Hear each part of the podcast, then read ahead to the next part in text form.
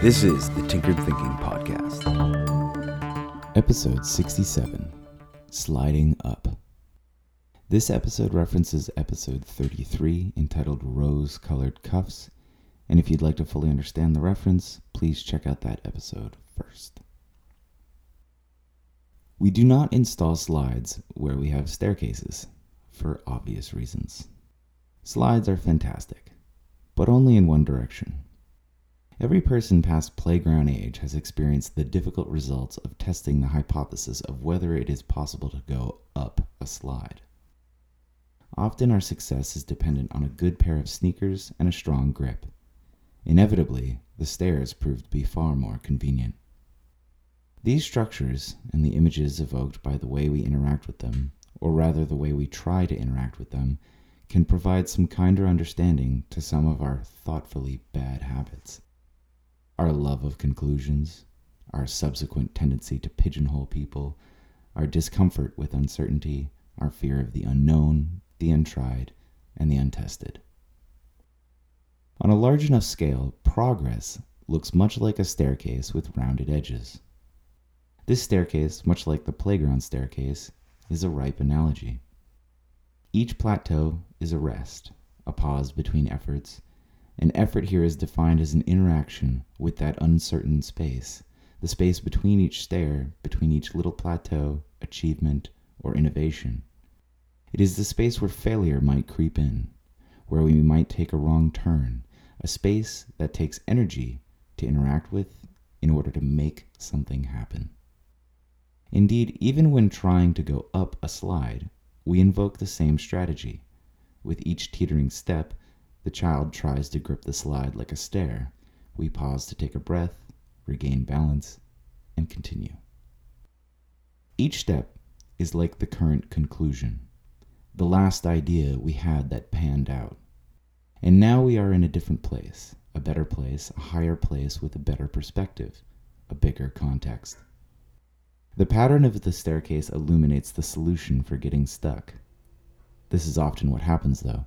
We reach a conclusion and we stay there. We get stuck, we get lazy, and we forget what we probably look like from higher up on the staircase. Like a moping child complaining on the family hike about how much farther there is to go. We form a specific idea about someone, and having reached that conclusion, our ideas about that person stay right there, right on that stair, and we may be guilty of shackling them with rose colored cuffs. Totally ignorant of a better perspective, a bigger, more generous context. Sometimes a person may surprise us, and they are vaulted up a few stairs in our eyes. Somehow, we always seem to forget the surprise and apply it to the future. We forget that there are more stairs above us. In every single aspect of our lives, we are climbing a staircase or usually just standing in the middle of a staircase, our eyes trained down, locked on the current context, too lazy to look up and continue the hard work. Learning something new is climbing a staircase, and each little aha moment is the triumph over that uncertain space when our new footing, a higher footing, is found. Sometimes the next step is high above, and it's as if we need to climb a slide to get up there. Oftentimes, this is what we see. Looking up a slide from the bottom, we think, well, that's not meant to go up. So we stop. We stay where we are. We climb other stairs, stairs that still look like stairs. The easy stuff, the low hanging fruit.